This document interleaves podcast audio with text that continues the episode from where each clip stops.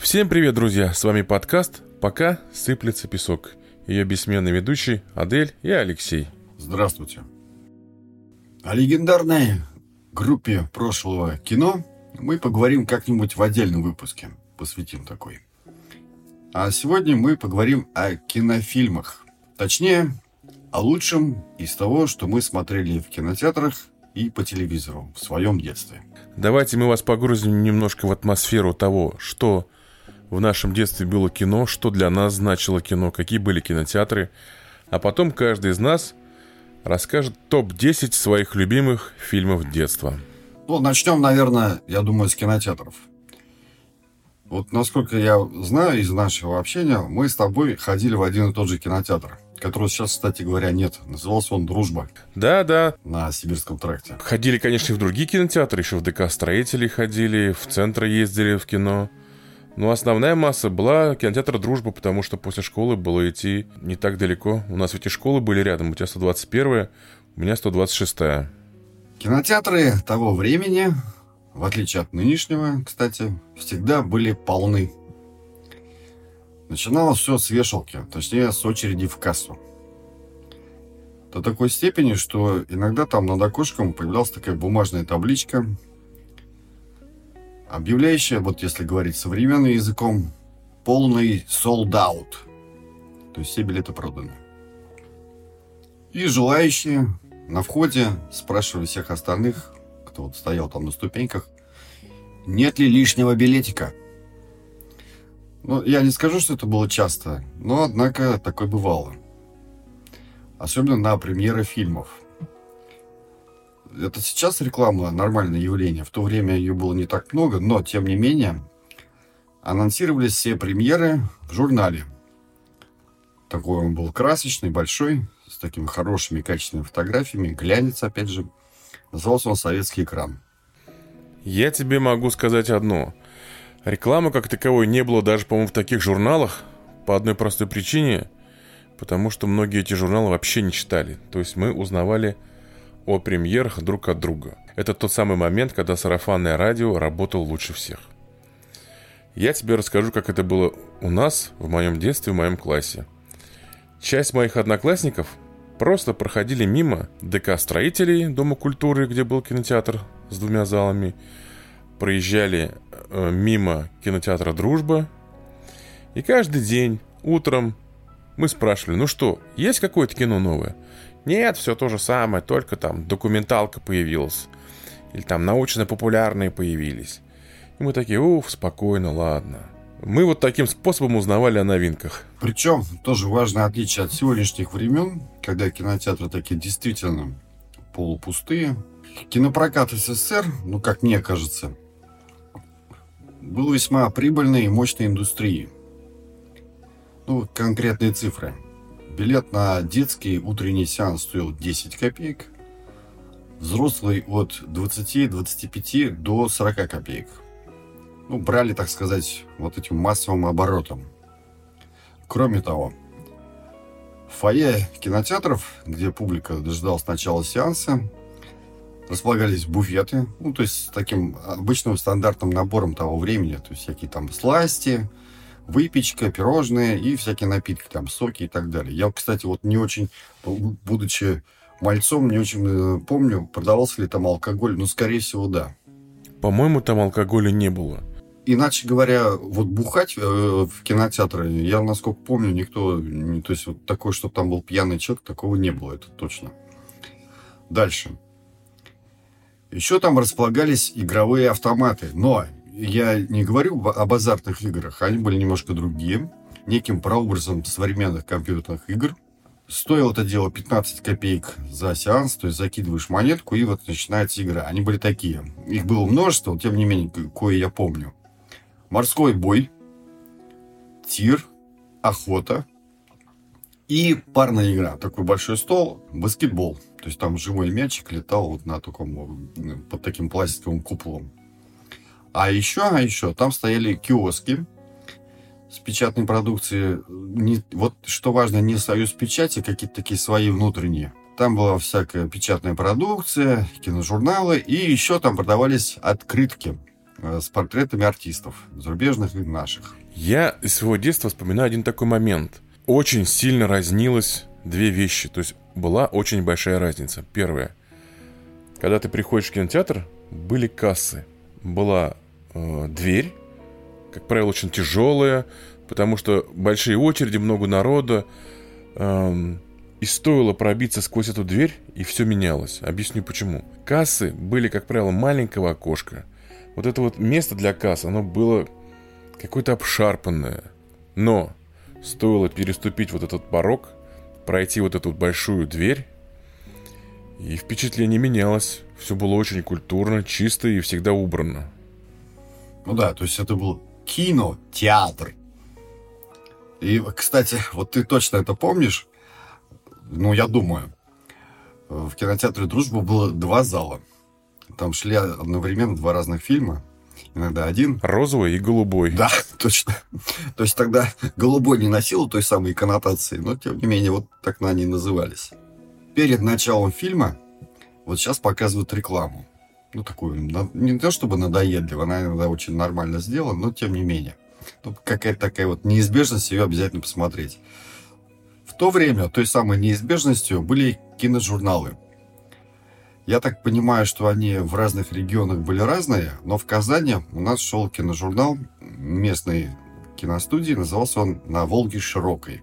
Ну, такая, короче говоря, документалистика местного разлива. Да, ты абсолютно прав. Перед фильмом были какие-то такие заставки киножурнала. Сейчас объясню. Ожидание фильма всегда перекрывало желание смотреть этот журнал.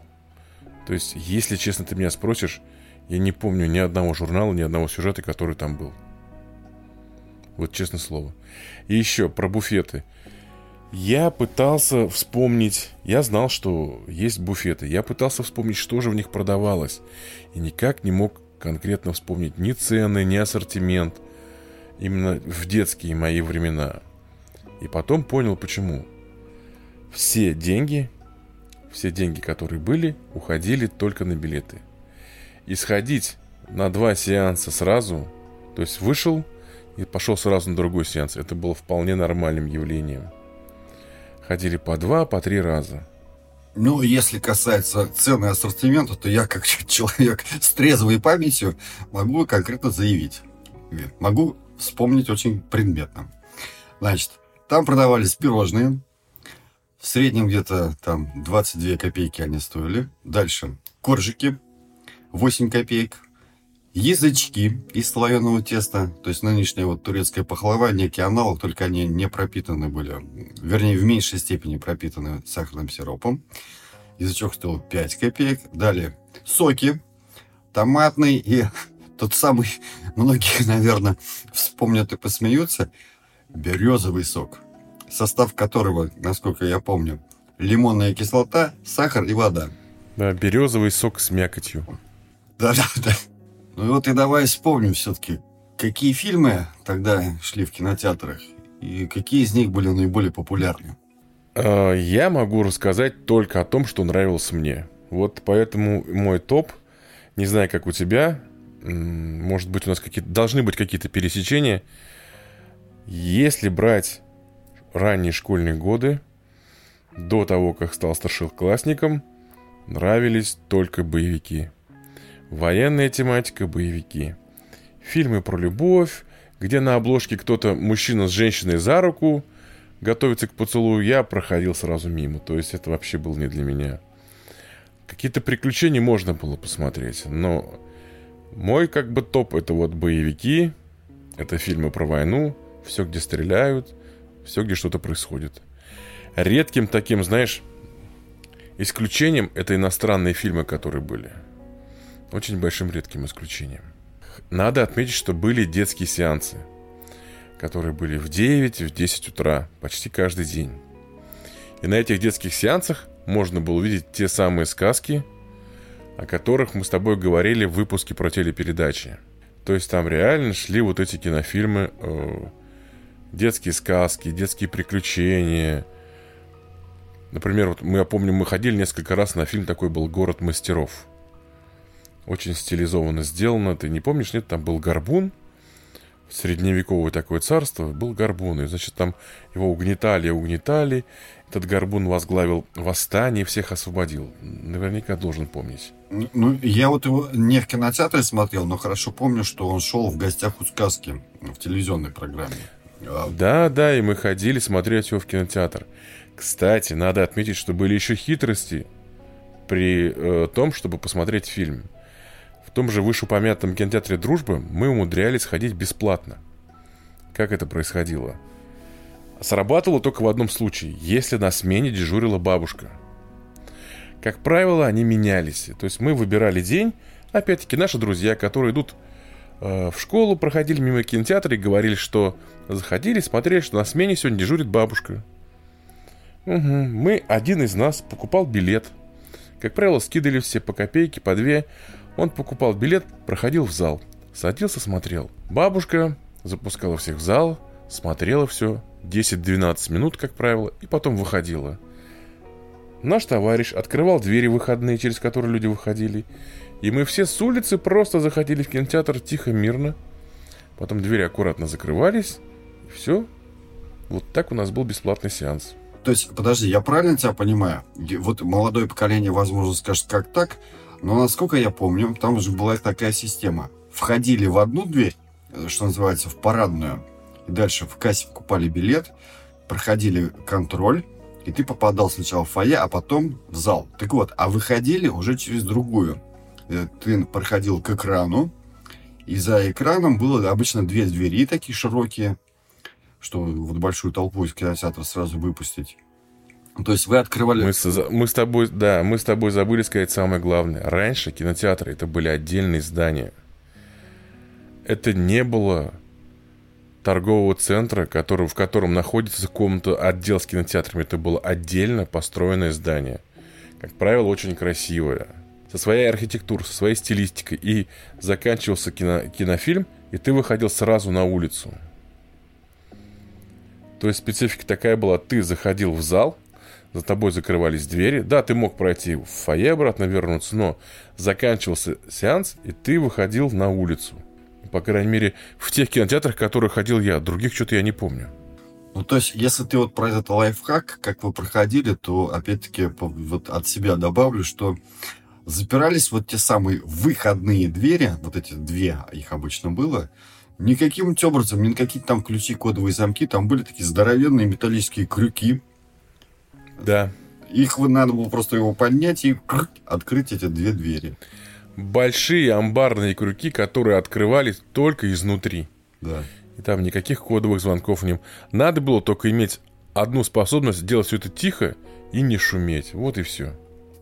Ну вот, если говорить об ассортименте кинотеатров того времени, и то есть, что мне конкретно нравилось, естественно, комедия, ну, как, наверное, всем детям. Все-таки взрослые фильмы тоже некоторые бывают скучноватые. Комедии советские и зарубежные. Значит, приключения, боевики, ну, немножко детективы. Их и по телевизору тогда полно шло. Вот если говорить о приключениях, то вот чего только стоили фильмы с югославским актером и каскалером Гойко Митичем. Он же переиграл, по-моему, всех известных науки индейцев, ну, то есть племен там всяких. Он там был и апачем, и, и в общем, черти кем. Ну, это сейчас с кем можно сравнить? С каким героем? Как ты думаешь? С каким актером? Ван Дам, наверное, нет нашего времени? Ван Дам все-таки европеизированный товарищ. Гойко Митич тоже европеец? Ну, и нет, я имею в виду в плане ролей. То есть он был такой здоровенный, фактурный, накачанный, весь такой мужественный из себя, и герои его были такие всегда побеждающие индейцы. Еще народ очень, ну и я тоже, любил ходить на боевики. Причем, что важно, интересные боевики на тот момент были американские. Их было не так много, но их, тем не менее, показывали иногда. Надо сразу отметить, что слово «боевик» появилось только с приходом видеокассет. Нет, нет, это здесь, вот здесь, кстати говоря, я как-то возражу, потому что я как человек, умеющий читать и с хорошей более-менее памятью, я помню вот эти вот э, здоровенные афиши кинотеатровские. Там всегда было название фильма, страна-производитель, количество серий, кто в главной роли и характеристика, аннотация. Там всегда был написано или детектив, Боевик. или остросюжетный фильм. Ну, остросюжетный фильм, кстати, я вот что-то не припомню. Или там боевик. Вестерн слово существовало только, по-моему, у культурологов, скорее всего, каких-то. Там не конкретизировалось, какого уже направления. То есть там про индейцев, или там про каких-то грабителей, еще что-то. Вот, ну, боевик и боевик. Интересный вопрос. Знаешь, э, давай пусть наши слушатели нас рассудят. Друзья, заходите к нам в Инстаграм, пока сыплется песок. Э, Прям так называется наш аккаунт в Инстаграме. Когда же именно появился в обиходе вот этот термин «боевик»? Именно э, в эпоху видеокассет, когда хлынула вот эта волна иностранных фильмов, или это было раньше? Я на самом деле не помню. Детективы. Детективы мне тоже всегда были интересны. Большая часть из них советские фильмы, но еще были французские. Кстати говоря, как и комедия в этом смысле делились. Они были французские и советские в основном. Но мне французские комедии не особо нравились. Даже мне, как ребенку, они на тот момент казались каким-то немного туповатыми. Вот Слишком там натянутый юмор. В отличие от действительно смешных советских комедий. Ну, к примеру, я ровесник, кстати говоря, этого фильма. Тоже 1973 года рождения. Иван Васильевич меняет профессию. Это уже другой вопрос, что снят он по пьесе Булгакова. Это выяснилось уже потом позже. Хотя и в титрах это было указано. Но, по-моему, это кино. И вот по сию пору остается замечательным. Нас, кстати говоря, первый раз, я его посмотрел, нас вводили на него в тот самый кинотеатр «Дружбы» в летнем пришкольном лагере. И более того, бесплатно. Что было нормально в ту пору. А у нас там был полный зал. Ну, человек, наверное, 70. Ну, про популярность этого фильма можно сказать одной фразой. Этот фильм показывают каждый год в новогодние и предновогодние праздники. Еще один такой интересный момент. То есть кинотеатр был местом проведения досуга, куда вот можно было пойти ну, для различных целей, в том числе пригласить тогда девушку в кино считалось знаковым поступком. Ну уж точно это надо было делать не на первом свидании. Все надо знать те самые дальние от экрана места для поцелуев, ну и всякая такая романтика. И вот был другой жанр, с которым я был не очень знаком, поскольку в ту пору я был дитя. Это мелодрамы и кино про любовь. Такую большую и чистую, в общем, советскую. А их вот, насколько я сейчас понимаю, тогда снимали достаточно. А были ведь еще фильмы с пометкой такой на афише до 16, как мы их детьми называли, ДШШ. И вот в частности, тогда прям-таки прорывным оказался фильм «Экипаж». Он шел вообще при полном аншлаге. И его успех, почему был просто вообще за гранью, ну вот тут я не сомневаюсь, благодаря эротической сцене. Там играет Леонид Филатов и Александра Яковлева. Хотя, самое вот смешное, по сегодняшним меркам, это же вообще какое-то слабое подобие левой руки. Ну, во-первых, снято через аквариум с рыбками. Там цветные блики, цветомузыка ведь сзади. Так ведь и сцены секса как такового там не было, ну, ни в одном глазу. Но, однако, ажиотаж вокруг этого фильма был настолько огромен, что, вот как сейчас я помню, мои мама с папой ездили смотреть экипаж из нашего окраинного района в центр, потому что как раз-таки в том самом нашем кинотеатре «Дружба» билеты были раскуплены чуть не на неделю вперед. Тут, наверное, нужно рассказать вообще о том, как покупались билеты, об аншлагах в кинотеатрах вообще. Потому что нужно сказать э, такой факт.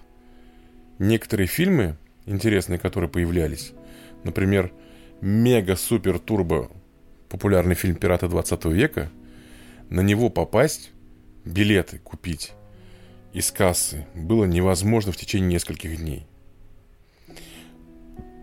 мы просили ребят, одноклассников, которые живут рядом, они вставали в какую-то рань, вообще несусветную, и не могли купить билеты. Каким-то хитрым моментом появлялись спекулянты, которые продавали билетики. Но и то они тоже сразу исчезали. И поэтому мы, наверное, не ездили в кинотеатры других районов нашего города. У нас в городе было 6 или 7 кинотеатров. В одном центре города было только два кинотеатра. Татарстан и Родина. Почему ездить туда было не очень удобно? По одной простой причине. Ты не знаешь, купишь ли ты билет или нет. Потратив на дорогу там 30-40 минут, ты приезжаешь, а билетов нет. Никакого смысла тоже не было. Ну, я думаю, что не 7, а 8. На кинотеатрах все-таки было поболее в то время в, Казани. В центре только в одном. Вот там скидку я сейчас на кольце. Их было две штуки. Нет, я имею в виду кинотеатры, не э, дома культуры. А, ну да, может быть. Потому что был дом культуры, в котором э, могли пройти кинотеатры. Но, как мы с тобой знаем, дома культуры были такими хитрыми заведениями. Они могли проводить киносеансы, а могли киносеансы просто не проводить. Потому что, например, вот опять-таки наш соседний с тобой Дом культуры строителей, он не всегда проводил киносеансы.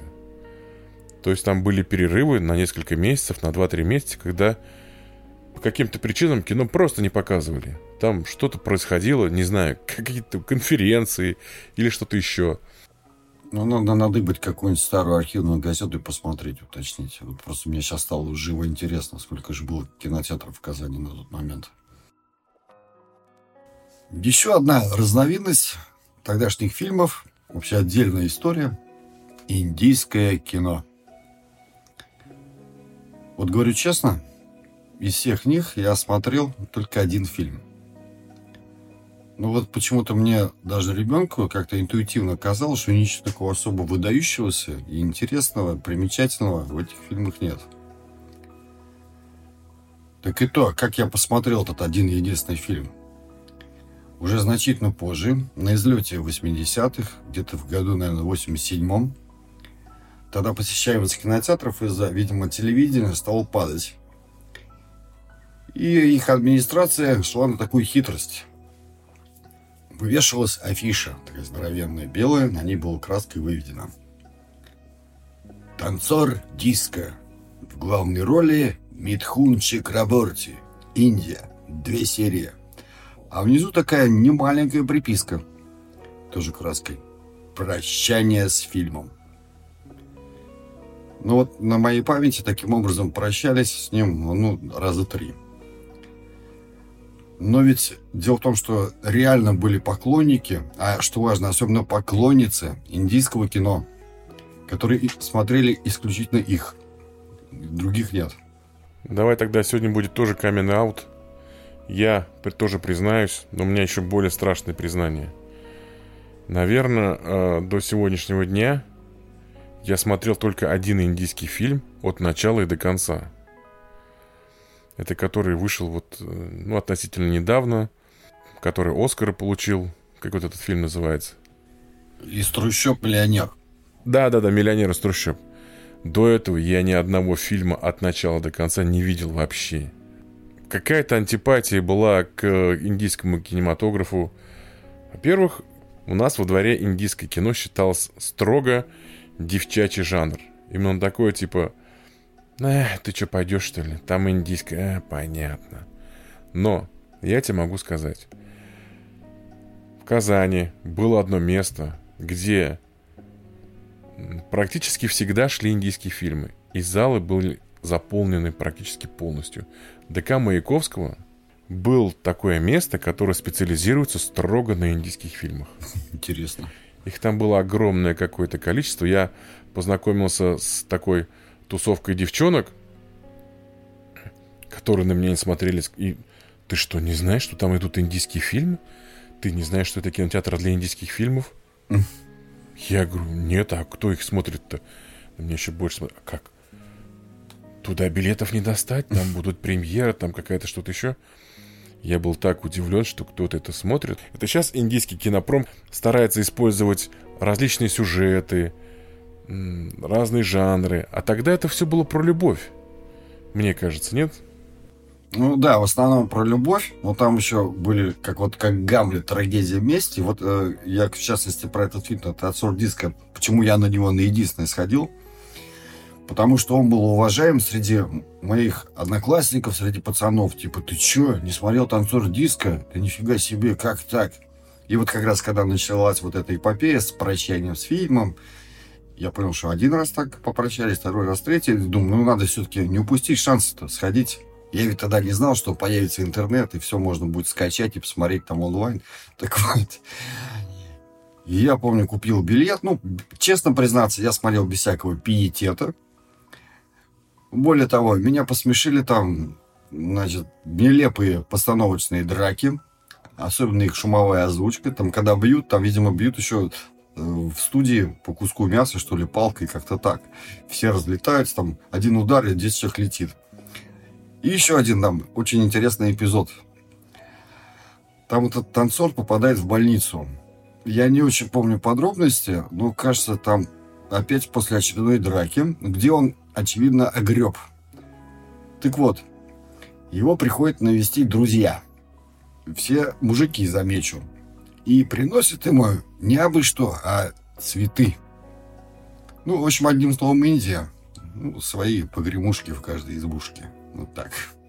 А я слушал тебя и подумал, блин, может посмотреть, но после того, как ты рассказал мне про цветы в больнице, я думал, нет. Я лучше еще раз пересмотрю какой-нибудь, знаешь, вот фильм из своего топа.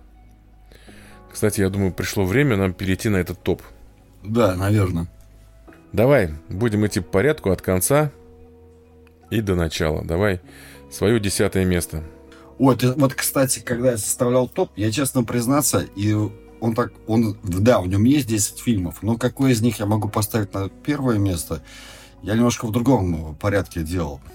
Э, в хронологическом. Я, я три часа не спал.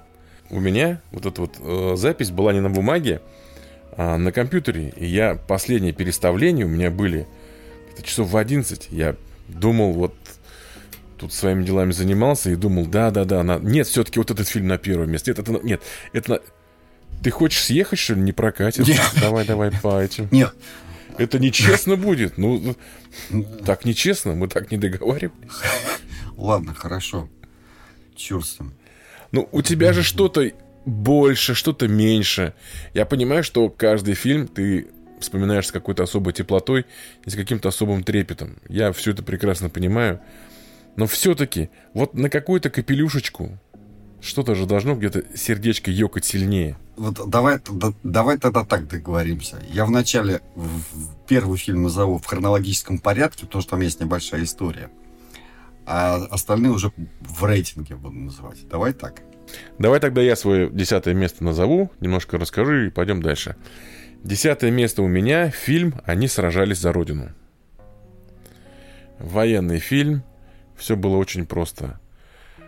А, папа фанат у меня был всего военного, военные мемуары, военные фильмы. То есть вот он мечтал, чтобы я поступил в военно-морское училище, был морским офицером, значит.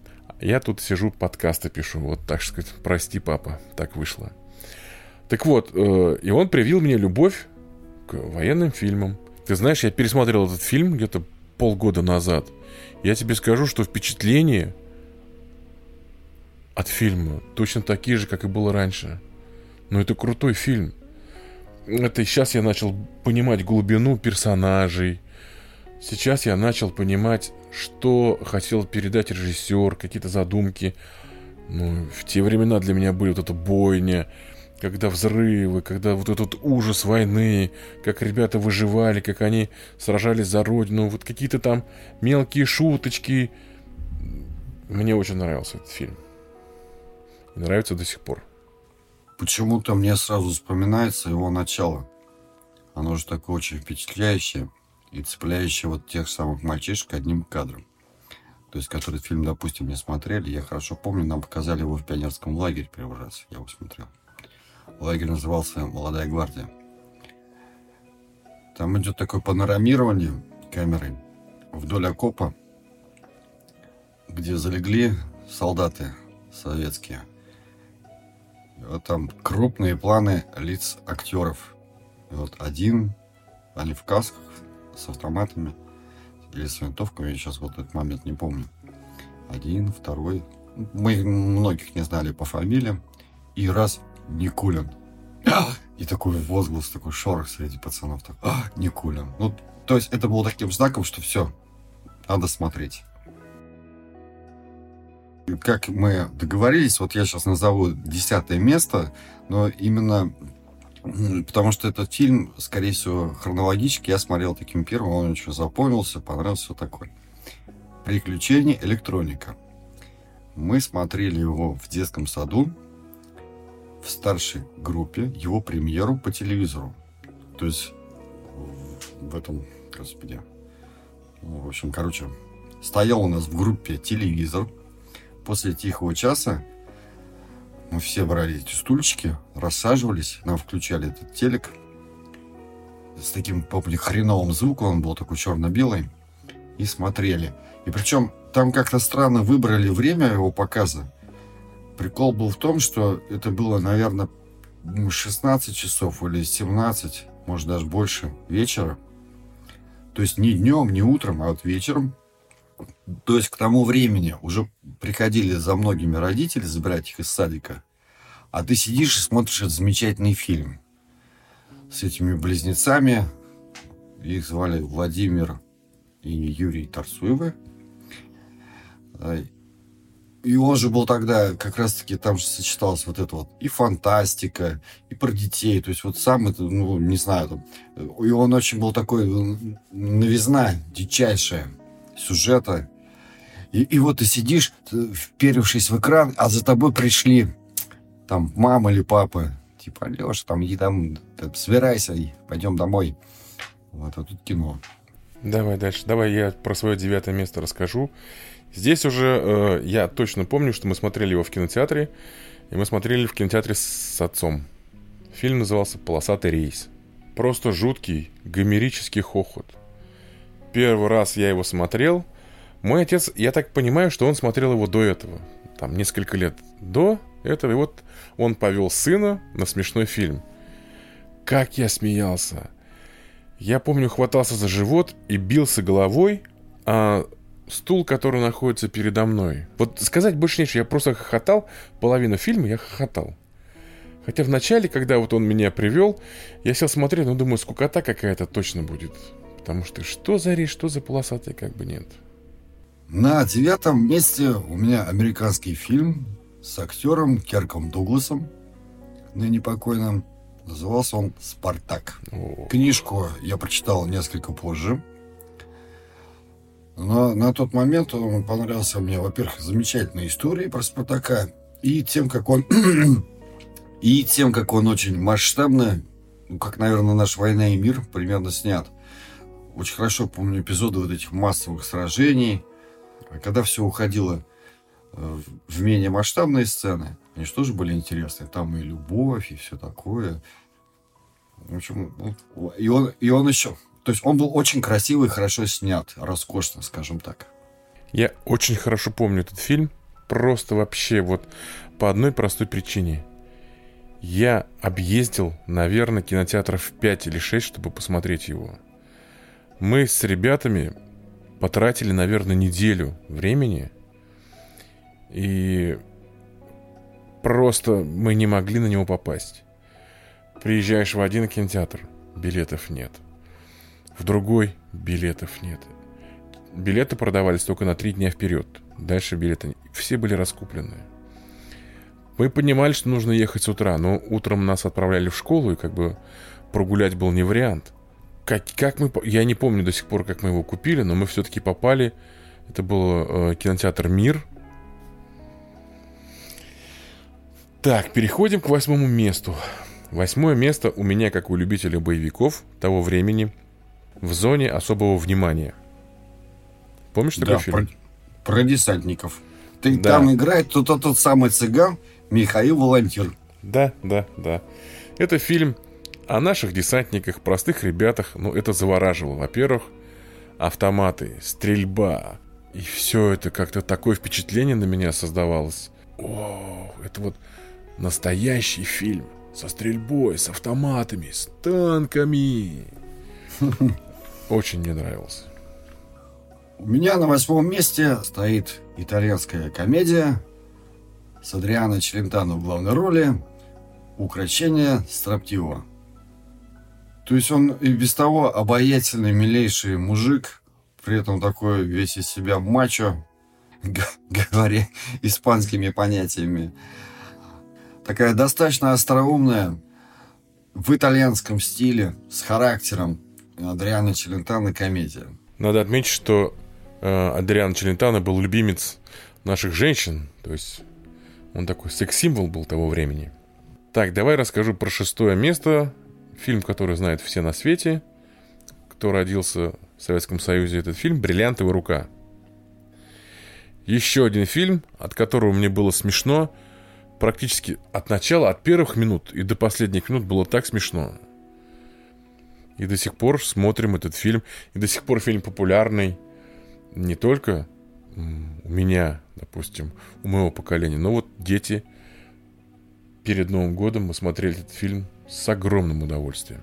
Ну вот у меня э, «Бриллиантовая рука» э, в рейтинге на пятом месте, а на шестом детский фильм, причем который по телевизору шел. Из-за серии его в кинотеатрах нельзя было показывать, там пять что ли, или сколько, больше серий. «Остров сокровищ» в главной роли мальчишка, который сделал себе потом хорошую телевизионную карьеру, Федор Стуков. Он был интересен, во-первых, тем, что вот этот «Остров сокровищ», как и произведение Стивенсона, замечательное, так и, э, так и его реализация для того советского времени, жанр вот этих вот костюмированных, стильных, морских тем более, приключений, это было очень ну, круто.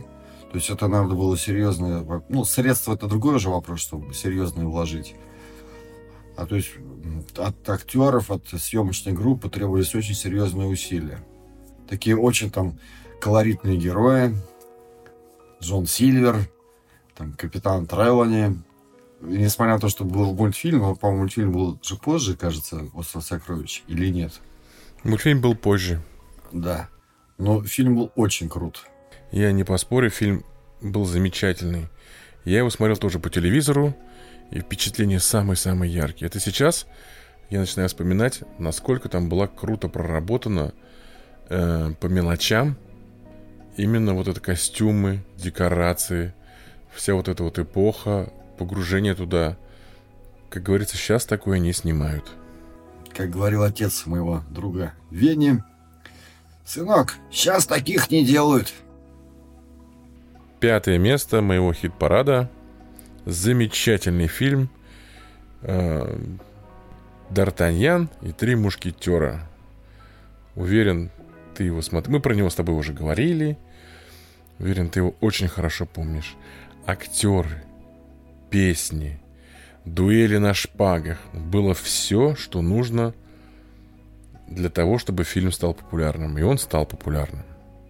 Ну, я уже говорил, что у меня на пятом месте бриллиантовая рука, поэтому я перехожу к четвертому. И тут выбор мой такой весьма, многие скажут, неоднозначный для моего детского восприятия. Мне очень нравился фильм, который шел дневное время по второй программе, его очень часто повторяли, потому что это был фильм с субтитрами. Называется он «Мой друг Иван Лапшин». Вот несмотря на то, что он черно-белый, для ребенка, скорее всего, не очень понятный там сюжет, но вот что-то в нем было такое, ну, вот необъяснимо цепляющее. Какие-то такие характеры у героев вот живые. Ты э, смотришь его как какой-то вот даже не художественный фильм, а спектакль. Хотя вроде там и детективный сюжет, но он как-то там в этом смысле немножко размыт. Но мне вот всегда его было интересно смотреть, потому что повторяли его довольно часто. И я даже сейчас его вот за этот год я пересматривал пару раз. Это же фильм Германа, да? Это фильм Германа, да. Четвертое место. Четвертое место у меня замечательный фильм. И он был в трех частях. И все три части одинаково люблю. И все три части хоть, хоть сейчас буду пересматривать. Неуловимые мстители персонажей гражданской войны Э, там есть и цыган, и такой интеллигентный мальчик в очках, которые боролись с белогвардейцами. И этим все сказано. Перестрелки, погони, взрывы. В общем, и в конце концов мы победили. Фильм просто шикарный. Это точно попадание вот в сердце мальчишки вот того времени. На мой взгляд, вот это вот все три части этого фильма. Третье место. Это тоже фильм, который шел по телевизору. Но, кстати, в кинотеатрах он тоже шел. Это не дебют, а, по-моему, второй или третий фильм Никиты Михалкова «Свой среди чужих, чужой среди своих». То есть такой советский вариант вестерна. Но действительно очень крут. Надо отметить у себя в, топ, в топе какие-то взрослые фильмы. То есть, как бы я-то смотрел и выбирал фильмы, ковырялся в своей памяти то, что вот я помню. Вот этот вот детский щенячий восторг, вот эта вот волна, наверное, до сих пор у меня внутри какая-то. А у тебя прям серьезные фильмы какие-то. Вот что значит задатки режиссера с детства. Так, наверное, теперь я расскажу, да? Давай. Но у меня все просто. Третье место «Приключения электроника». Фильм, который нравился, фильм, который любил. И ты про него уже много рассказал. Я добавлю только, что прекрасный актерский состав. Даже эпизодические роли, там, вот этого отца, отца электроника, профессора, его помощницы, Караченцев, вот этот главный злодей. В общем, замечательный актерский состав. И еще один момент – песни. Песни из этого фильма были очень популярны. И пелись, и поются. Кстати, у меня старший ходит на хор, и вот эту песню финальную а дети поют до сих пор. Давай про свое второе место. Интересно, что у тебя там. У меня было два варианта. Джентльмены удачи или Иван Васильевич меняет профессию. Вот даже не знаю, что ближе. Ну, правда, есть один момент. У меня была одно время очень нервная работа.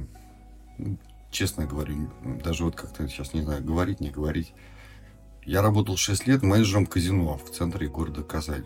Причем главным менеджером казино. Ну, Казань 90-х это была. То есть после вот этой очень такой напряженной ночи я приходил домой, и я всегда ставил одну и ту же видеокассету. Забирался, у меня двухэтажная была съемная квартира, забирался на второй этаж, свешивал руку так с пультом, включал телевизор, и начинался фильм «Джентльмены удачи». Я знаю в нем каждое слово. Тут, наверное, змеи. Какие еще змеи? Положи верблюда. И вот под него так одним глазом я его смотрел, слушал и так и засыпал. В общем, я не знаю, которому из них отдать это предпочтение второго места. Все-таки джентльменам удачи или Иван Васильевич меняет профессию. Ну, оба достойных фильма. Так, теперь я расскажу про свое второе место. У меня второе место Место встречи изменить нельзя. Вот такой вот фильм. Опять-таки, до сих пор какие-то теплые воспоминания храню. До сих пор с удовольствием его пересмотрю, хотя знаю там, кто убийца, кто не убийца, кто наш, кто не наш. Замечательные актеры, сюжет, перестрелки, погони, вот это вот все детское, детективное. Очень хорошее, большое впечатление, опять-таки, оказал этот фильм. Так, мы переходим к первому месту, да? Да, вот э, тут э, все просто. У меня на первом месте как раз стоит тот самый фильм «Место встречи изменить нельзя». Ага. Вот ты как выкрутился. Да. Ну, мне, конечно же, я могу что-то добавить в этом смысле. Например, сейчас много людей, кинокритиков, специалистов начинают как-то там обсуждать его в том смысле, что ой, все-таки на самом деле Глеб Жеглов не такой уж там и хороший, хоть он и главный герой, и вообще такая на самом деле неоднозначная личность.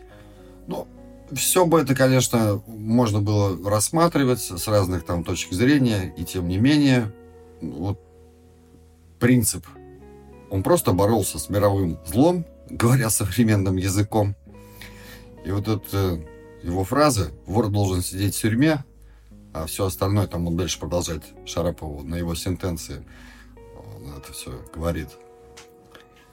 Ну, то есть зло должно быть наказано. Это вот основная идея фильма и такой лейтмотив персонажа Высоцкого, Глеба Жиглова. Ты знаешь, я много думал про это. Э, вот когда народ обсуждает, прав он или не прав, нужно так делать или не нужно. Для меня это простое решение вопроса. Для меня вот эти все обсуждения сводятся к одному. Это фильм художественный. Это все придумано.